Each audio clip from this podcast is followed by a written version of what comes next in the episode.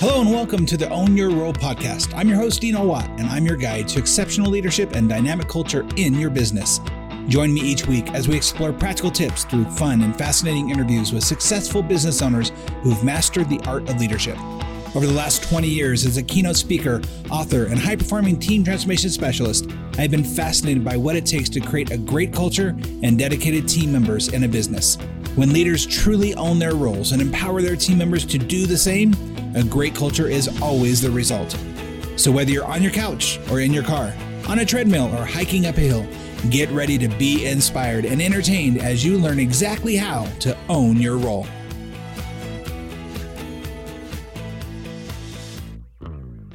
Everybody, welcome again to the Own Your Role podcast. I'm your host, Dino Watt, and so excited to have our guest today because, as many of you have heard through the over 100 podcasts that we've done, I've mentioned a few times how deficient of the sports gene I am. And our guest today is not only very well versed in sports, but almost, as I would say, an expert. If you want to name a uh, a TV show, a news outlet, or a newspaper. This guy has been on it and he is an expert in this field. And he's taken this to help entrepreneurs grow in their business. And as you know, our goal here is to have unique entrepreneurs who have a different angle about how they take their process to the world. And our guest today is Brandon Steiner, and he's got three awesome books that we're going to talk about as well. But remember again, if you are listening to this show and you haven't subscribed, please make sure you do. And thank you for all of those who have shared this podcast with friends and colleagues. I was just at an event out in New York uh, a week ago, had somebody come up to me I never met and just said, Hey, I listen to your podcast. I really appreciate the information you're giving out there. And that's exactly why we do this. So this show is going to be no different from all of those. Excited to have you here. Thanks for being here again on the Own Your Role podcast. And let's get things started with our guest, Brandon Steiner. Brandon, welcome to the show. Oh, well, thanks for having me. You are deficient no more. Um, I'm going to cover it all. But, you know, I, listen, I'm an open book, so I love talking about the things that get you ultimately to where you want to go. I'm a big process guy. And, you know, it, it really sports and you know, my mom always said, you know, it's stocks, stocks, doesn't matter. The, the selling and the processes to ultimately be extraordinary, what you want to do are very similar. So we're, going to cover, I hope, some of the processes because nobody really wants to know about the greatness. They want to know how you obtain the greatness. Hopefully, I can yeah. share a little bit of what I've seen uh, with some sports personalities and, and growing my business. Well, let's do it. Well, let's get started first. As I start every show, I believe that our stories are what connects all of us. And so I'd love to hear a little bit about your story, your background, and and how you got into this position, decided to do what you do to share with the world. Well, I mean, you know, I've been doing this for 35 years. And as a kid, I never imagined I was going to be in the sports business, even though I was a big sports fan, played a lot of sports. I'm not one of those guys like, oh man, I hurt my shoulder, my knee. Otherwise, I would have been this, would have been that. I was never, never past the level of being a you know a mediocre athlete. You know, hopefully hoping to get chosen in. Yeah. Um, you know, that kind of thing. But yeah. you know, I, I live with a college athlete at Syracuse. I went to Syracuse, because you probably see it behind me, but and I lived with the fullback and I learned a little bit about the sports thing. And then it kind of happened. I was in the sports bar business. And now remember, when I got in the sports bar business, it was in 1984. And there were no sports bars in the whole country, only two. One, the Ultimate in Chicago, and then uh, wow. Bobby Valentine's in Connecticut. I know it's hard for people listening to imagine that putting a TV in a bar restaurant was really weird and was not cool. Was not something you did. I worked at the Hard Rock, opened up the Hard Rock in New York in 19 in early 84. And then I said, you know, this Hard Rock is a cool idea. Remember, this is the first Hard Rock in the United States. They opened up one in LA, one in New York. The owners, Isaac Tigrett, Peter Morton, fought, argued. One took one part of the world, the other took the other part of the world. Peter, famous Morton Steakhouse, well, that's his father. The son opened up the Hard Rock with Isaac. Isaac was the black sheep of the family from Tennessee. He opened up a really amazing one in New York. Peter opened up one in LA. I was the assistant general manager of one in New York. And I said, I love this concept. And I remember there's only one in London. This is the second one, first one in the States. And I went to London to train and I saw the excitement about memorabilia. I saw the excitement around celebrities. And that's what kind of got me going. So when I left the Hard Rock, I opened up one of the first electric sports bars, which had a huge screen, the only satellite dish in New York, and we'd actually be finding all these games on the bird. You have to wait till Saturday morning to watch the game of the week, if you remember.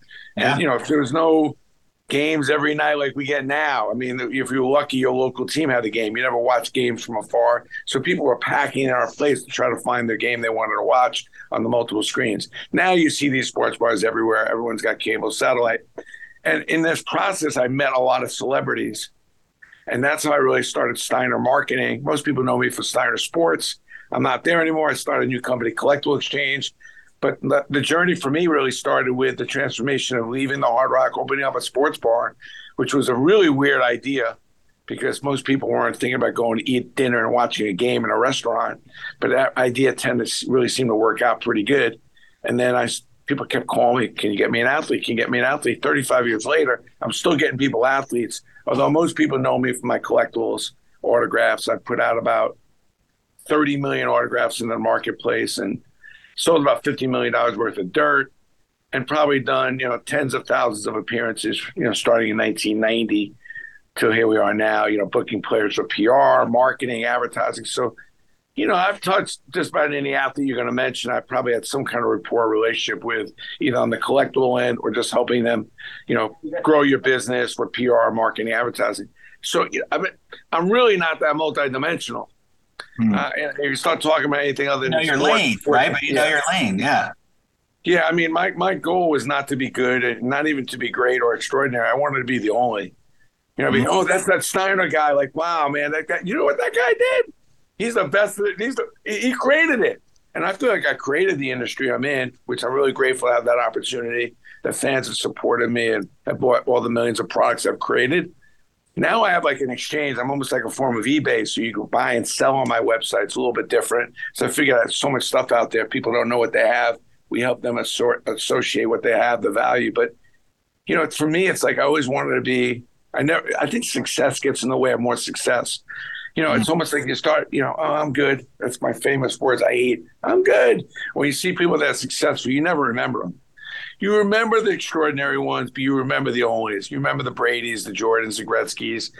You don't remember the second place, third place teams, you know, sort of thing. And I just wasn't that interested. I wasn't sure the sports thing was going to be my lane, but it ended up being my lane. And I get to go to work, have a lot of fun. I'm having a lot of fun now, even at 65, starting this new company four years ago. I tell people out there, it's like, don't retire, refire, and you decide if you're enjoying what you're doing, you don't need to stop doing what you enjoy doing so you can find something else. This is what people walk in my office every day. Why? When are you retiring? Me? Why should I retire? I'm enjoying what I'm doing and I'm really good at it. But if I find something I can enjoy more, or that may be less stressful, or something that's going to maybe be more exciting, I would do it. I just haven't found it yet. Get, it, it, it's nice to have options, right? To be able to go like, all right, I can do whatever I want right now. When you saw that first television going into the the Hard Rock, and you were experiencing that situation, and then you saw them popping up here now. Because I do, I see them all the time now, and and even nicer restaurants. And no, but that's say, the thing. They the, the owner wouldn't put a would not put a TV in the Hard Rock. He wouldn't oh. do it. Oh, I okay. begged him. We're packed, and I'm I'm working nights, and I'm like, damn, I can't watch the game. So I'm like, we need to put some screens in here. I had a bunch of different ideas. He's like, no, we're not doing any of that which you can't argue that was pretty damn successful, the Hard yeah, Rock. Right, and that's right. why I said, you know, something like we need to have like a Hard Rock, but in sports. And that was kind of the concept, and we ran with it. We did really well. Billy Rose and myself uh, opened up a place called the Sporting Club, which is a, basically a, one of the hottest sports team restaurant in the 80s. And then obviously a lot of people copied it. Unfortunately, we weren't able to you know, create a chain out of it. I was really young. I was only 25 at the time. And I was probably a little ahead of my time with it. Otherwise, we would have opened up. I mean, we had Trump. We had so many people, celebrities, every night. But the blessing is sometimes your first idea is not your best idea. Yeah. And I think like the blessing of that was even though I wasn't able to take advantage of that idea, did I little did I know that I was going to create this marketing company, marketing athletes from that idea. Yeah. So how did that transition happen? If you went from the the bar and the restaurant, how did that transition into hey, you know, people want to actually get the memorabilia or beat these celebrities uh, sports. It's not. It's not a good story. Oh, uh, that I, makes it better. You know, I'm in the restaurant business and I'm struggling to raise the money, which would have been like an ESPN zone. I wanted to okay. interactive sports bar. I couldn't raise the money. And obviously, some other people did an ESPN zone, some other things, but that's what I was trying to do. Couldn't do it. So I go to work at this company that uh, with a couple of friends, because we definitely had some relationships with athletes. We were doing these closed circuit fights. Back in the 80s, if you wanted to watch a fight, you had to go to a movie theater or a restaurant. Yeah. We get this box, you can watch the fight. So I'm like, we're gonna we're gonna start a little sports company. I show up for work. I tell my wife I'm quitting my job. Can't raise the money for the restaurant business. I'm gonna change direction. I show up, the guy's like, can't do the partnership, but you can have that little office over there. So I'm like, oh my God, like I, I don't know. So I started a little company I was doing some PR marketing, and that's how I got started. These guys said we're moving. I said, where are we moving? Well, we'll let you know. So they move. They leave me in this office share by myself, and I just started a sports marketing company on my own with four thousand bucks. I didn't know where it was going. Wow. I'd love to tell you this grand plan I had. I didn't have it. Um, I knew that um, I was, you know, I knew the sports bar and the restaurant business pretty well. I'd been trained at Hyatt hotels, and I was doing some consulting for a bunch of restaurants just to make a few bucks but it wasn't a great start. I had four thousand bucks, and only until my wife said, you know, after about four years, I was in business. I always feel like if you got an idea, it should be able to kick in in about four years. So I'm at the four year mark. My was like, you know, I think I'm having a family. You may want to go out and get a job. Maybe this thing's not going to work. And I took another ten thousand dollars out of the bank. And I was booking a lot of athletes at the time for appearances. And I took the ten thousand out. I bought a little inventory because every time I did an appearance, I'd bring some memorabilia and stuff for the for the company to give away and I made more money. And that's why I started making money. That's why I came up with the collectible idea. It was never to be a brand, and I never thought it was going to be as big as it was. If I did a trade show with Roger Staubach, I brought some cowboy helmets, made some money on the helmets, got some helmets signed to give out to some clients, made some extra money. And that's how I was able to get ahead of it. And all of a sudden, people just started calling me constantly looking for memorabilia. And then I went from a little closet to a little warehouse, and things started blowing up. And it really just started with four thousand bucks and ten thousand bucks fulfilling a need. I said these clients are bringing athletes in. They need a takeaway. They need product to bring to clients and, and, and friends and family. So I would just go and do that, and that's why I ended up started making some money. And then before you know it, I started the collectible thing. Wow! So it became a, something out of almost necessity, and it just grew into an actual business for you. I, I think most things do. It's like you know, it's only you know we're built for it, but until your back's against the wall, I mean, I'm not saying nothing great happens, but I'd say the best things that happen is when your back's against the wall, you got a gun to your head, and you got to go make something happen. Yeah. That's why we all study it Sunday night for the Monday test. It's why we all wait to the last minute to put the proposal together. But it's when you do your best work because you have to. Yeah. The question is, can you do that? Can you create that kind of urgency every day, all day, without having that deadline. And those are the ones, those are the people that get to an extraordinary level. You see Michael Jordan win a championship, and the first thing he says is, I got it back on the court of work because I want to win another. Yeah. It's like that's that's the stuff I learned. You can learn from uh, from sports. Is like a lot of times you settle because you have some success. You see salespeople making a great deal. They have a great sale. What do they do? They want to celebrate. Me, sure. I'm staying right here. I'm not leaving this office. I'm, I'm hot. I'm thinking about there's no better time to get another deal is when you made a good one, and, that, and that's how, that's how my mind works anyway. So, you know, listen, it's it's not easy. I would say you got to wake up broke. You, know, mm. you got to wake up broke. You know, when you're broke, you're not sure what you're going to eat, not sure you got a roof over your head, even though you know I know that's delusional for me at this point, but I make it up in my head. Yeah, I don't know sure. how I'm going to make it. Boom. Yeah, it's interesting. I was having dinner last night with a group of buddies of mine who are speakers and some are incredibly successful speakers. And uh, I, I, it's so interesting to say that because this morning I woke up and I just had a new perspective. I've been doing some things in my business here at the end of the year, you know, getting things together for next year. And just last night gave me a whole new perspective that I woke up this morning. I, I, I wouldn't say that I thought of it as being hungry, but now that you say that, I'm like, yeah, I'm I'm now in a place of totally shifting a few things I want to do because now I have a new perspective of what I want. And it's given me more fire, even this morning, getting so much more done than I normally get done in, a morning. So when you I gotta get the owl. I'm touching my owl here. because it is about perspective and it is about your thought process. 99% of the reason why you're not doing better or going further is because of you.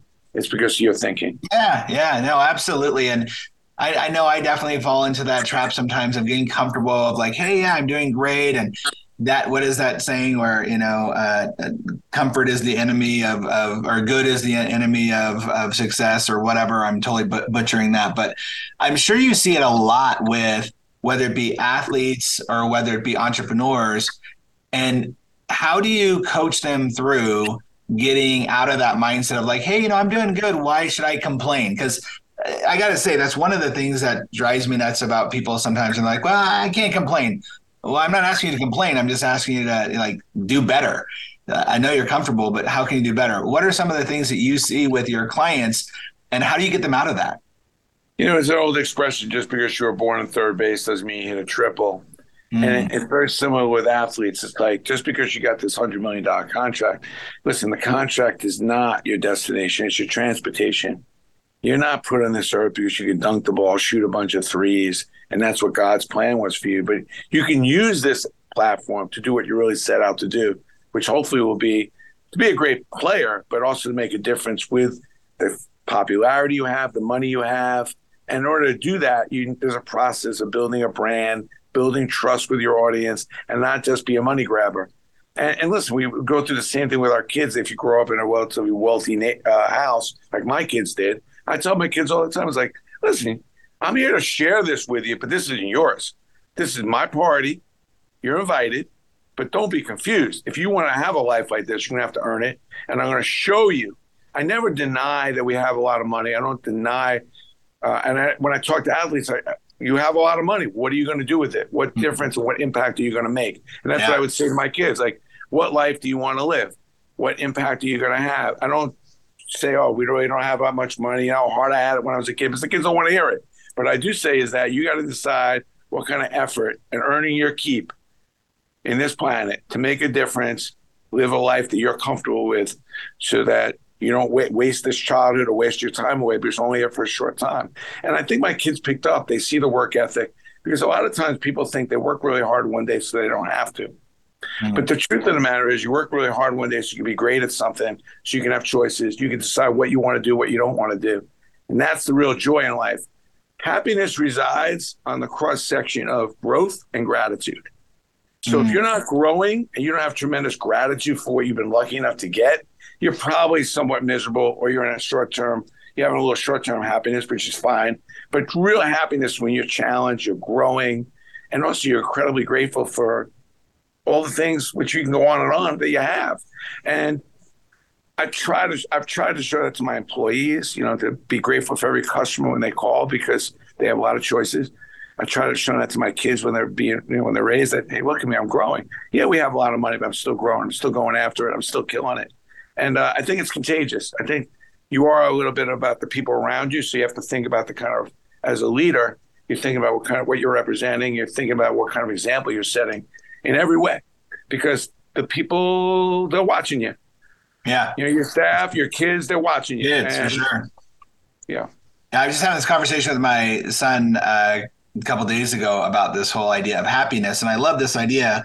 Then I'm going to bring this to him too as well. The happiness is the the cross section of growth and gratitude because I was saying to him, I don't actually think the uh, purpose of life is to be happy, but is to contribute. And when you're having growth, you're contributing to something, you're having gratitude. I, I really like that idea. And I wonder. Well, if you want to realize about the, the happiness part, there's the growth and gratitude, but really there's only two reasons why we're here. Hmm. You want to get into that part, and it's very clear. There's only two two reasons why we're here. One is to help others. Mm-hmm. You know, very clearly. You know, if you're you know helping other people is not a burden; it's a joy. Yeah. Leads you to sheer happiness and then growing. So, like if you if you look at all the species on the planet, and there are many of them: ants, bugs, cows, bears, eagles, birds, fish, dogs, cats. None of them, I mean zero, can adjust, get better. You're not going to ever wake up, go down to your living room, your dog will fed itself, walked itself, to read the New York Times. It's never going to happen. Like none of these species can adjust. You look at what humans and the amount of adjusting we've done just in the lives that we're living right now. Just look what happened during the virus. You know, all those other species can never have adjusted to to, to adverse conditions, whatever. So yeah. if you think about why you're here to help people and to grow and to get better. If you're not helping somebody relatively often and you're not really growing and taking advantage of the adjustments that you need to make to be a better person, to make an impact in the world, why are you here? Besides the fact of the lottery that you've actually figured out how to be on this planet, the chances of you being on this planet is so minimal, right?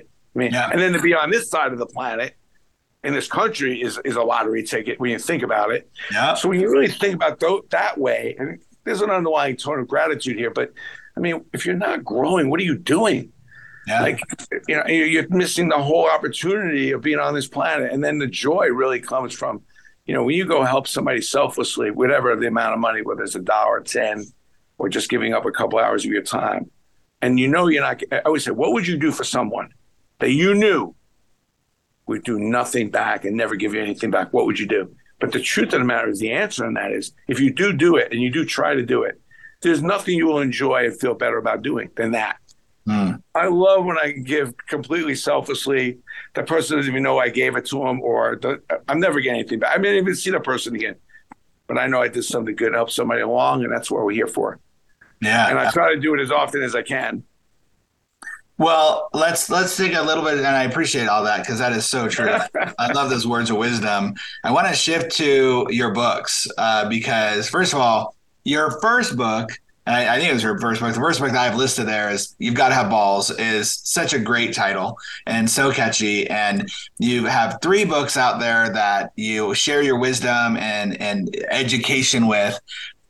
In your book, first of all, why did you decide to write a book? Because I think this is a challenge a lot of people have: is oh, I'm going to write a book someday, and you've written three. Why did you decide to write a book? And I'm writing the fourth. I'll get to it in a second. First of nice. all, the first book, the first book was the business playbook. I wrote the business playbook oh, for every okay. young entrepreneur, particularly kids in high school, college that think, "Oh, I'll get to it. I'm not. It's not. I'll worry about it when I graduate." I'll, no, no, no. You could be building brand, building relationships, and I give them a very simple nuggets how to get started uh, early in age as you want. If you're in your 20s, you're stuck, and you really want to kind of get a lift, kind of maybe get your own brand and your own thing going. And it doesn't mean starting your own company you can build your own brand and start developing a lot of different things entrepreneurship wise in a big company. You just have to put certain things together. Yeah. What happened is when I graduated college, I've been working for 10 years already. I couldn't get a job. And I said, when I figure this crap out, I said, I'm not, I'm not, I don't feel like I'm fully prepared. I'm going to write a book about it, which is odd because I couldn't get a job and I'm ready to think about writing my first book. So it, it, the book didn't happen. The true entrepreneur, by the way. the book happened 20 years later. Now you got to have balls was, was, you know, Steiner was a big success. Every time my wife and I went somewhere, it'd be like five, six people coming up constantly. How'd you do this? How'd you do that? And my wife was like, you know, I hate going out to these parties with you, whatever. It's annoying. I said, you know, so I'm going to write a book. Somebody walks up to me I can explain how I built Steiner from four thousand bucks to a fifty million dollar company, and, and blah blah blah. And uh, and that's and my mother's line was, "You got to have balls." By the way, yeah. that was her favorite line. Be relentless. Uh, don't stop. Be creative. Don't stop at success. If you dream it, do it. Put it into play. And uh, my mother was a crazy dreamer and a really smart businesswoman, which was a rarity back in the 60s and 70s. The funny thing about living on purpose is that, you know, I never planned for the success. Like people always say, like, Brandon, do you ever think you're going to be this successful? I'm like, yeah, of course I did. You think I started this company to be a failure? Right. But if you think about it, you put all this energy into being really good at what you do, but you don't put any energy into the plan of what you're going to do after you're really good at it. What's the plan then? Like you plan on going to college, you plan on getting your first job, you plan on having a family, things you're going to do with your family, but you don't plan on what's going to happen when you hit 50 and you've had a lot of success, you've made a lot of money. What's the plan then? Yeah. Plan spiritually, faith, family, fitness. And then do you want to make more money? And what kind of money do you make and what you're going to do with it? And that's kind of what happened is I made a lot, a lot of money. I thought this would be the end all. And I don't know, I, I wasn't that happy. And it wasn't clicking in for me. I don't think I was the dad I wanted to be. I was a pretty good dad, which I think my kids, I, I asked them to rate me on a scale of one to 10. I think it was like a six and a seven. I was like, shit, uh, six or a seven. Like I mean, compared to what though? Really? Compared I don't to- want to hear it, but you know they they were honest. Like you're like you know, Dad, this, Dad, Dad. You know, love you about this, don't love you. And then I think as a husband, I probably wasn't rated that much higher. And then mm-hmm. I think my fitness, my I, I, I, didn't even know what faith was to be honest with you. And mm-hmm. I just started. I, I started a pod. I go into a bookstore. I say, "Who is the most popular book in here?" And we usually it was either somebody to lose weight somebody who want to get close to God, or somebody had this rich, you know, get rich quick scheme. So I started interviewing people in those three themes and, and did pods around them, and then I got fully educated about health, sleep, fitness, nutrition, everything that I could do to be the best version of myself. And I, and I wrote that book for people in their 40s so they could prepare because physically things are going to change mentally things are going to change your kids are going to go to college things are going to change with your wife and you got to prepare for that or it's going to be a it's going to be a, a mike tyson left hook and i hope that people read that book because it, it it, it, first of all, my family hated me writing that book because I was extremely transparent. I told, I didn't tell you what to do. I showed you what I did. I showed you what I really felt, what I was going through, and what I did to fix it. So I love that book. I mean, Living on Purpose, because it's not that the other books weren't honest, but it, it really did show you the good, the bad, and the ugly of well, where I, I was at, even though I made a lot of money. I wonder, though. I mean, even just this talking to you for the last few minutes here, I gotta assume that that's how you've always been with your clients and with people. It's like uh, it's kind of a no BS, but just here's here I am. I'm raw. I'm real. I'm not going to give you any you know platitudes.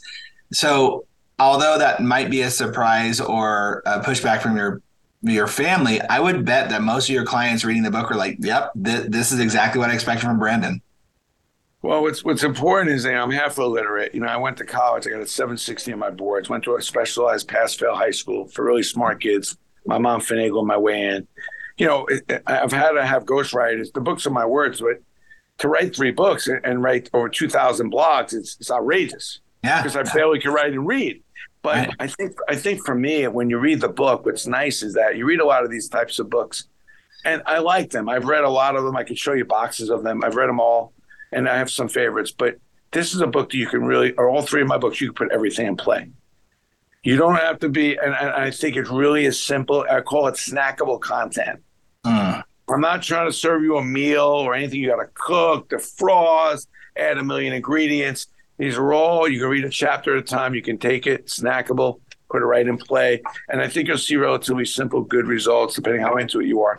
And that's what I love about my, my business style is the same way. I mean, everybody's got an idea, everybody's got a dream, but you know, execution.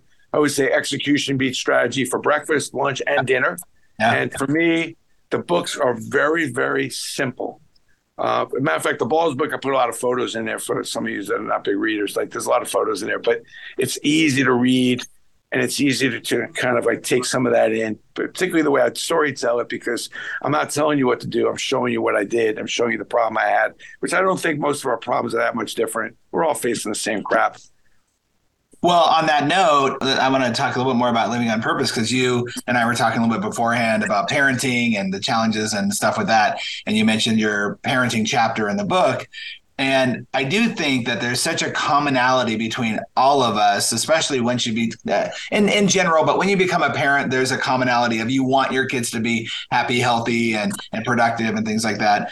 What is your own personal takeaway as you're writing the book? I found that when I'm writing my books, that there are things that I'm learning about myself writing it was there a personal takeaway that you had during writing any one of your books that you're like, oh yeah, that that really is something that's that important to me? Or the whole purpose book, every every page was every like page. a learning experience. I mean, the whole purpose book, which is the whole purpose of the book. But you know what, the parenting chapter was was amazing because. Um, you know, I've always wanted to be a great parent, not a good one. So that, that that's gold. I mean, I, I recommend people to buy that book. Just read the chapter. But first of all, there's only three rules I had in my house with parenting. You know, be a good be a good person, be a good brother, sister, and friend, and earn your keep. In their case, you go to a school, do don't have to be the best student, but do your best. That's all you have to do. I don't care. You want your room's filthy? Go ahead, live in a mess. See how that works out for you later on. You don't want. My son wore red for two years straight. Red sweats, red socks, red shirt. I don't know what was in it. I was like, let's go to the store. Let's buy some more red shit. Let's go. I didn't argue with him about that stuff. Be a good person. Be a good brother, son earn your keep. Your job is to go to school, do your best, whatever that may be. Simple. My kid comes into my room. I'll tell you a quick story. My kid comes in a room. So I only had three rules, and I didn't really press on the other stuff. I wasn't hovering over my kids, do your homework. Although my wife was a little of that because, like, you want to be an idiot, be an idiot. You don't want to go, you don't want to study hard. Listen, there are a lot of jobs that, you know, I'm sure you can get. But if you do well in school, it may lead you to some really good opportunities. Your choice. I'm not going to hover over you and beat you up about your grades. I never looked at my kid's report card, although I can say my wife was a little more on it. But you know, my kid walks in my room and says, "Dad, Dad, I, I, I was sleeping. Um, Mom had to leave early. Can you give me a ride to school?" I'm like, "Are you are you kidding?" You're waking me up so you can get a ride to school? Are you out of your mind? I'm like, you got a bicycle, you got two feet, there's a school bus, you go on play dates, call one of your friends' moms. Do I look like an Uber? Do I look like a cab driver? and my son looks at me, he goes, you know, Dad, I'm nine. I said, Yeah, you know something, what are you gonna do one day when you're in a situation? I'm not gonna be here to drive you, take care of you. You gotta be a figure it out person. Mm. Don't come in here without some answers. You know, we're uh, trying to figure out that is okay if I get a ride with my next door neighbor. They're going to give me a ride to school. His mom left. Okay, fine. Dad, I could use. You know, listen. You need some help in your warehouse. I like to come after school. You know, by the way, I need a ride to school. So maybe talk about me coming to work after school and help you in your warehouse, but when you drive me to school, like figure out a give and get. What am I getting out of waking up early? I've been working hard. Why should I get up early and drive your ass to school? And and and, I, and and what I hope my kid got out of it is like be a figure it out person, and then think about the help that you need and what's available to you before you just start asking other people to solve your problems. Because at some point you wake up and you realize nobody's coming to help you. Yeah, the only person who's really going to help you is you. Yep. And then and then the second story is my wife. I'll tell you another great parenting story is like my wife. She comes to bed. Oh my God, I'm having. Oh, I'm like, honey, what's wrong? She says, you know how hard it is to get your daughter up in the morning. I said, by the way, I don't recommend doing this at home. I go, how hard can this be? he looks at me, really? You get your daughter up tomorrow morning. I go into Nicole's room. I say, Nicole, tomorrow morning at a quarter to eight, I'm going to wake you up. Five to eight, I'm going to come back see if you're up and going. At eight o'clock, if you brush your teeth and headed downstairs, eat breakfast, you're dressed. At by a quarter after eight, five dollars. You can spend on anything you want. Candy, this, that, doesn't matter. I'm giving you five bucks. I go at a quarter to eight, my daughter's already up. Five to eight, she's already brushed her teeth, dressed, she's already downstairs. I go downstairs, it's five after eight, 10 minutes ahead of time. I go, Nicole, I'm so proud of you. You're dressed, everything's great. Dad, I want my five bucks. I want it now, right now. I earned these five bucks. Give me that five bucks. She goes, It's the easiest five bucks I ever made. I said, Nicole, it's the easiest five bucks I ever made. I bet your mom 10. I'd have you down there with no problems and, and you know, the moral of that story is like everything's negotiable. And you know, in disciplining your employees, kids, whatever you got to do, you can have some fun with it. Yeah. It's it's important to have the facts and, and, and have consistency when you're with your employees and same thing with your kids. But you got to be compelling and have fun along with it, or you're just gonna be a boring ass parent and a boring ass boss. Like you got to be compelling. You got to have some fun. And, and, and yeah. I see a lot of people that really know what they're doing. They're good parents, but they are boring, strict, and it's not exciting. Well, I, even the the idea of the red clothes thing with your son, right? That's that's that's getting less stress off of you. How many? And I, it made me totally flash back to the times where I look at whatever my son was wearing, my daughter was wearing, being like, I would get. They weren't stressed. They were fine. They were living their life, just doing their thing, and I would get stressed because of, of course, my own ego and thinking what other people are going to think. Hey, what are they going to think about Dino because he lets his kids wear red every single day? And your approach of, hey, let's go buy you more red clothes caused less stress for everybody. And it's just that's fun. That is Yeah. There's another good point you bring up about, you know, caring about what other people think. Yeah.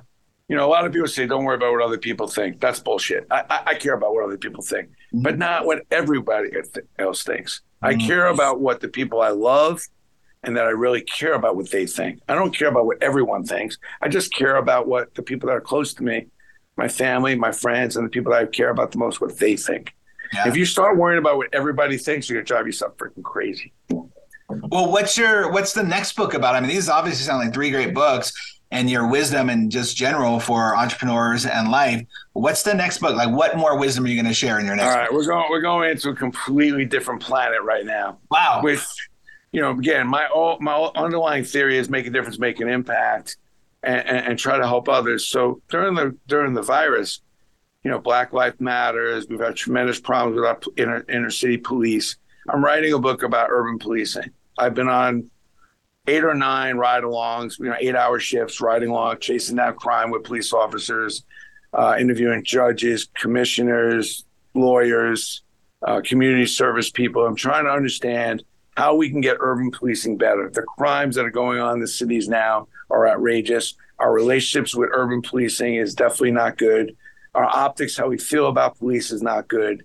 And I'm trying to get underneath of it. At the same time, I'm trying to learn the good and the bad about the police because there's probably some uh, there is I'm going to tell you in the book there's some tremendous lessons from a business standpoint that we could actually utilize in our businesses uh, that you know the police are, are amazing they, they're amazing but they have some hiccups there's some issues and and there's some things that from the community standpoint that we need to do better as well so my wife hates this project she's she, you know I rarely talk about it because when I come out with the book I'm gonna have she, you know I'm going out with a, a, a bulletproof vest I'm in highly crimed areas. Yeah. I'm being polite when I tell you about, you know, the areas in the Bronx, um, the areas in some of these small towns that are, you know, very dangerous.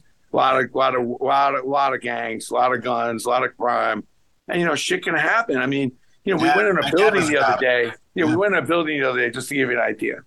We got a call as a robbery, so we go in the building. We're in a project in a ten or twelve story building. There's one elevator and, you know, a long hallway. I mean, a lot of things can happen. It could be an ambush. You know, somebody just flips out, goes crazy, starts shooting. I'm not making this up. These are things that have happened. So I'm standing in between the two police officers because, God forbid, something does happen. And then you knock on the door, which is we deal with uh, uh, people like in a normal apartment. But in these apartments been in the Bronx, there's three, four bedrooms, and the entire family lives in each one of these bedrooms. So you're walking into an apartment with three or four families, and they have the common space, the kitchen, and the bathrooms they're sharing, and it's dangerous. Yeah. Every minute, like I'm like thinking, shit. I mean, I, I, you know. So, and I'm just giving you one moment yeah. of multiple hours and multiple days that I've been out here trying to understand why all the different guns and the crime and everything that's going on. And so that's my fourth book. I'll be done with it in a couple months. I'm about three quarters done now it's been amazing what I've learned, and and, and again, gratitude. Like, uh, not not that I want to get into a pro police thing, but it is amazing what the technology and, and what police have created in, in that that keep us safe. We don't realize it, but if we don't make some adjustments, I think the theme of the book is we got to make some adjustments, or we're going to be unsafe. And after your health, your family, I mean, you know, being no, safe is a very high level of importance.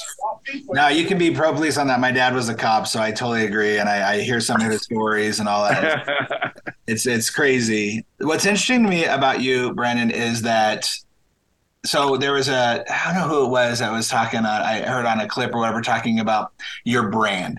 Oh, it's uh, Gary Vee. Gary Vee was talking about how you are your brand. And when you look at even your books that you wrote and the interests that you have in life, yeah, people can know you as the serial entrepreneur or the sports guy or all that. But you look at your books and you see that your interests are your brand and you have such wisdom that comes through whether it be learning how to start a business or get ready to start a business whether it be uh, understanding how to live a life on purpose. And even now going to this kind of pivot it seems like uh, when it comes to our communities and caring about the communities with our police force that's a really interesting entrepreneur to me. And that's why we had you on the show because that's powerful and living a life that you are the brand. You have multiple interests.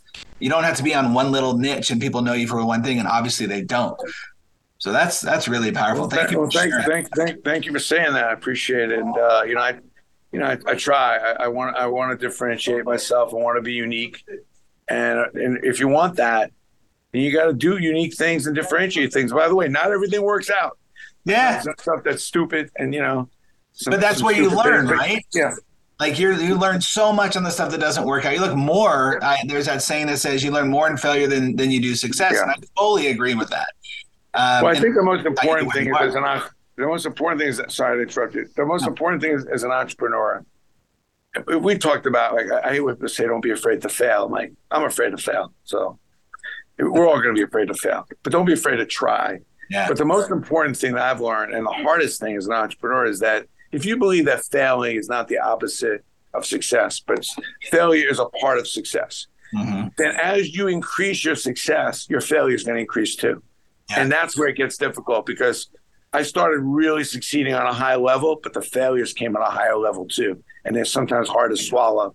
And that's where you have to brace yourself. And that's where the great entrepreneurs and the great business people can keep flourishing. Because even no matter how hard the punch you take, you realize there's a lot of other better stuff going on and you can withstand it.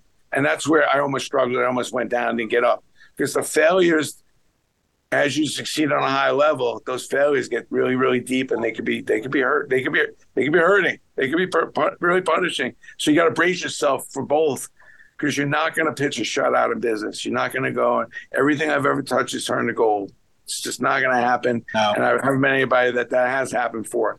But you definitely want to win more than you lose. And you're right about that. You know, you never you never see a locker room celebrating after they lost by two points, but the team that won by two, they're celebrating. But you never learn anything from a loss. Yeah. Usually yeah. speaking, yeah.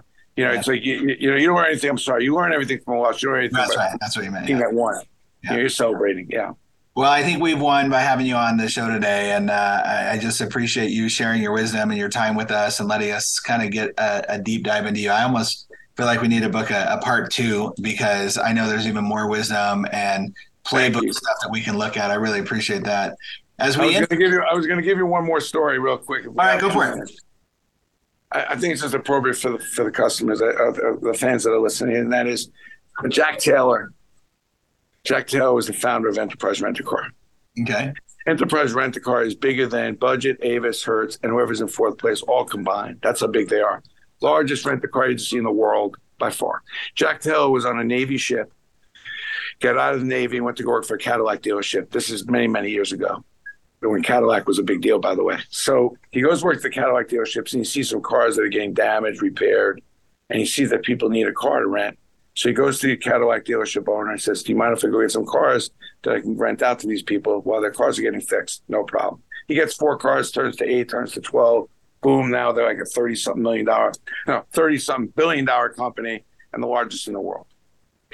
Do you know how many people go to Enterprise Rent a Car just to rent a car because they're on vacation or they're touring or they're out of town, they need a car? What percentage? Take a guess. I'd say 30%?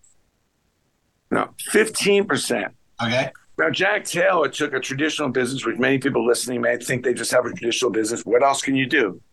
Rent a car. You go to the desk, you rent a car. He looks at his business as a replacement car business. If you ever go to a collision insurance, anywhere where they're doing body work, car work, enterprise. Yeah.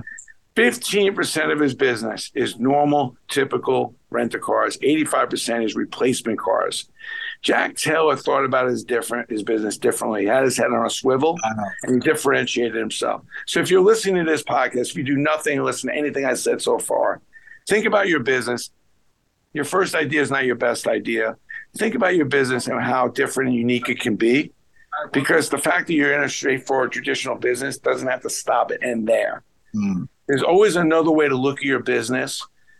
I mean, I can't use a simpler example than the rent a car business, which ends up being a replacement car business, which ends up being the largest in the world by four times the amount. And I think that every business can look at their business that way if they choose to, with a little bit of an entrepreneurship attitude.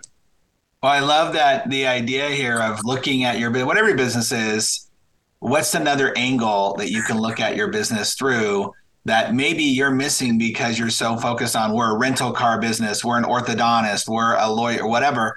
What's the angle that we can look at it from a different view that will actually propel us because now we're we're unique and and be Jack Taylor, man. You know, don't don't be a boring, don't be a snore, don't be a bore, and don't be playing don't be playing on Main Street.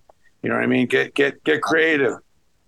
Well, I so appreciate that. Thank you for sharing that that story with us and and and putting a cap on this this episode. But we end every episode with four questions we ask everybody that are rapid fire, just off the top of your head. First answer that comes to you. What do you think? Are you willing to play? Absolutely. Let's right. go. It's based on the ROLE of role. So the first question is what do you feel and believe is your highest and greatest responsibility on this earth? It's you know parenting my kids and being a great husband. And and as a 1a it'd be you know is trying to stay healthy you know my health and my fitness.